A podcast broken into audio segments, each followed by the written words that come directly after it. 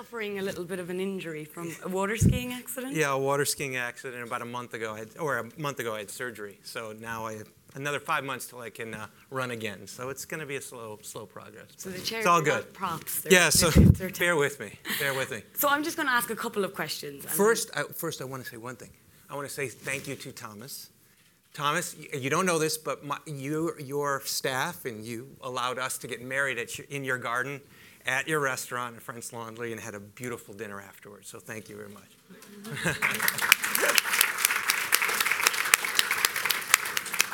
So I'm just going to ask a few questions just to kick everything off and then throw it out for the room. Um, and before I get to Apple and Nest, I want to take you back a little bit Sure. and talk about something I'm intrigued about, which is General Magic, which seems it was. It's been named by Forbes the, the, the most important dead silicon company in Silicon Valley and seemed like a real incubator for innovators and, and, and the future. What was that experience for you like? it was an incredible place. This was in 1991. Uh, it started just at the end of 90, 1990 or something like that. And uh, I was 21 and, and I wanted to go work for my heroes. And my heroes were actually at General Magic. And this was the team, minus Steve Jobs, that created the original Macintosh. And so, what we were basically doing at that time um, was creating the iPhone 20 years earlier. You know, they say timing's everything, right? And we were 20 years too soon. But we had a tremendous set of talent. You know, not just the team that created the Mac, but the, the person who, uh, uh, Pierre, who went on to, to found eBay. Uh, we've had so many different great people that came out of General Magic, and it had to die. But uh, that class of people, actually Megan Smith, who just is now the CTO of the, uh, of the US. She was just uh, brought on and nominated last, uh, last week for CTO. She was also there. So this class of, uh, of young, uh, young minds was there along with their heroes, and we got to learn and create you know, was an absolute failure. It was about a billion dollars was invested in this thing. It was an absolute failure, but through that, it spawned all kinds of amazing innovation, amazing companies that came out of it. And working with those people at that time, and I think this is probably something that will resonate with a lot of the people, the delegates here. You're amongst this class of really inspiring peers, not only looking up to your heroes, but being amongst inspiring peers. How important do you think that is for creativity and working in that kind of environment? As Thomas said, teamwork, teamwork, teamwork. You have to work together. And when you can start to bounce ideas off each other, and people are really open to thinking, and it's not just all led by one person, and, and we, we have a stew of ideas, it just rises everyone up to a new level, right? When, you're, when you know that someone's trying to achieve perfection on, on the desk next to you as well as the one on the other side of you, you everybody raises, right? And so, uh, you know, some of our best ideas come from, you know, one crazy idea and then someone else in that same room, you know, riffs on it, or they heard it differently, or they thought the assumptions were different. Then all of a sudden, this brilliant thing comes out of it. I've just seen that so many times in my basically 25 years here in Silicon Valley. It's been, it's been wonderful. So tell us your personal story about how you came together to work with Steve Jobs on something that would revolutionize music and telecoms and change Sure. how we consume music and media and everything. Well, it's, it's amazing. Actually, this week, uh, uh, the iPod actually died. Uh, so they no more, no longer will it uh, will it be shipping. Uh, actually, the old one with the, the hard drive in it. But uh, for us, really, uh, you know, when we started, it was you know, Apple was a very very different place. Apple was a company that was only had about 250 million dollars in the bank. It was break even. It was break even, $250 million break even, and it had a $500 million in debt. Something like that was the company. And it had less than 1% market share in the US for computers. And so Steve wanted to make something very, very different. He wanted to change the company. And he asked me, uh, a team of people, uh, to get together and how could we take iTunes on, on the go? Uh, so literally, we had MP3 players. They were out at the time, so the iPod wasn't the first one. But how could we do an MP3 player the Apple way? And so that was my job, was to go away as a consultant and literally in six, seven weeks put together what became the iPod and, and six months later ship it.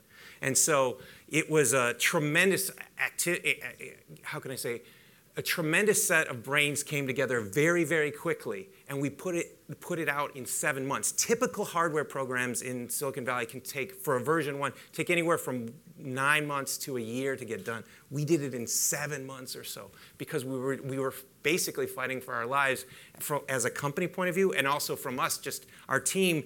If we didn't get that shipping, we would be able, you know, the, the product, uh, the, the product group would have been, been disbanded and we would have, we would have been working on computers or something like that. So after that very innovative time at Apple and you worked on mobile and uh, music and telecoms, you turned to thermostat. Why? well, first, you know, I, it, for, for me, really, it, we had to take a break. My wife and I, we were, my wife also worked for Steve Jobs for almost 10 years. And so we had two young, young, young kids at the time, one and two, and we didn't see them because we were working so hard. And so we decided to take a break.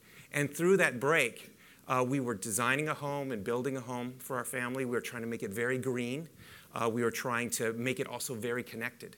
And so we were thinking about the world when you have a new interface to the world in your hand, the iPhone or the iPad or a smartphone, is the interface, it will be the interface to the world all around you. So we designed a house with that in mind. How is that going to, how is your house and your life going to change when you have these devices with you at all times? So through that, and also through the green movement, how are we also going to, you know, uh, preserve the environment, especially for our young kids? We created this home. And we discovered all kind, we had all kinds of questions, and we discovered all kinds of inefficiencies in building a home, in using a home. And through that, the number one problem we found was the thermostat. And why? It's the thing that controls over 50%, 60% of your entire energy bill every year. And so you're like, why are these dumb, ugly, ugly things everybody ignores so unloved? Why can't we get a product that we can actually like to look at at the wall, understand how much energy it's using, and tell us more about how to save energy. And maybe do some things like, why doesn't it turn off when I'm not there? Why, why doesn't it just learn from me when I just turn it up and down a couple of days? Hey, that's probably what I like. So these are the kind of things that, you know, just, it was like, why not? Why not build it? So it, there was a lot of uh, uh, people calling me saying, Hey, I know you're working on something. I know you're working on something. And I said, I have this idea. And they're all like, That's a great idea. And that's the, that's the power of teamwork, right? Is all these people that I knew and I trusted, and I'm telling them this idea, and they're like, Let's do this thing together. And then it, then it took off from there. Why not? It's a very good attitude. One of this is my final question before I put it out to everybody else. Um, and it's a common theme that we've heard this morning and last night. It's the biggest mistake I didn't make, or the failures that led me to success. And is there one moment that you didn't take an opportunity, or you decided not to go down a certain path that has led you to where you are today, or something that people may see as a failure, but it makes you who you are? Makes me who I am. I didn't, you know, m- my parents had a very clear, they had a clear direction or an idea of what they wanted me to do. And it was very clear, like, no, that's not what I'm doing. You know, when I got it from the University of Michigan, got in my car, and I was driving out to Silicon Valley, and I said, you know, just getting in the car, and my parents were like, why don't you just go work for a nice company like IBM? Why are you going to this crazy company, General Magic, with 30 people? You've never heard that you know you never heard of that before and you're gonna it's, gonna be a failure. And it was just that moment. Right then i was like no i'm breaking with the breaking with tradition and just i'm gonna go my own way. It was a very you know mom's crying in the uh, in the in the garage as i'm getting in the car and taking all my possessions and going. So, thank you. Thanks for sharing. Want to we've got about six minutes left if um, want to ask anybody else. I have plenty more but if anybody in the room wants to ask questions someone's running to the mic Hi. Um, I was wondering what your thoughts are on the future of privacy and whether we can have any expectations of that. I mean, we saw last week with the celebrity iCloud hacking situation, sure. the Apple Watch. I know you guys had an issue that you fixed with your devices. So, what do you think we can expect, if anything? Well, the thing is, it's a, it's a, it's a brave new world, right? And we're always, we're always going and learning new ways of, of getting convenience. And but by turning over to, to get this convenience, we have to allow either a person or something to help us to help us. right? We have to train them, we have to learn about it. And not everything goes perfectly. And so, what we are right now is we're in this big sea change of all of this convenience, but we're also like mired in the past of we need to be incredibly private. And if you think back, and this is just my personal opinion, if you think back in the 1800s the 1700s, many people didn't actually have privacy. Privacy was kind of this thing we've had from the 40s till just about you know five years ago, where everybody could have their own little space and their own little independence. But we really didn't have it before. So I don't. In some ways, for us, we feel like we're losing it. In some ways, for societies, we haven't really had it. But that said, do I think what NSA and all these other things are doing? No, I don't. I don't. I don't buy that as. I don't buy that as well.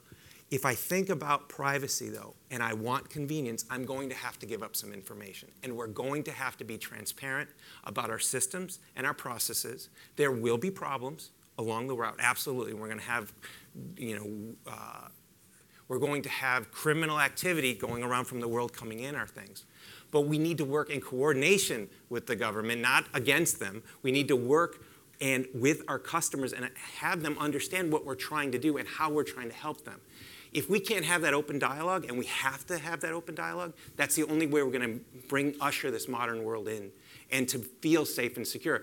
There are going to be breakages, but we are going to have to we're going to have to address it if we really want to live in this world that we really want to have. Any other questions? Do you think privacy is overrated? No, I don't think privacy is overrated.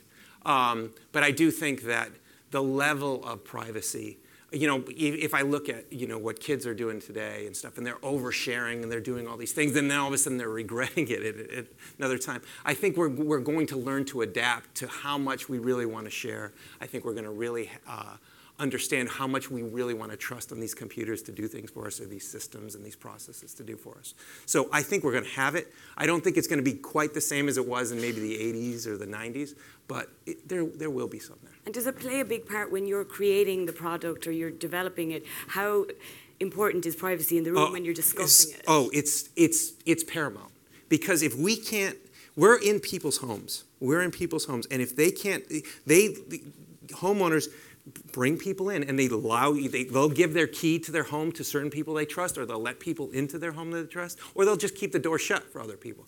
We have to, we are invited into the home. At Nest, we are invited into the home. We have to be a good guest. We have to not steal things, not give them ads or sell them things when we go in their home. We have to protect their privacy and their things when we go in and be a good citizen. So we have to be open and transparent about that and say, these are the things that we do, these are the things we don't do with your information, and this is how we're trying to help.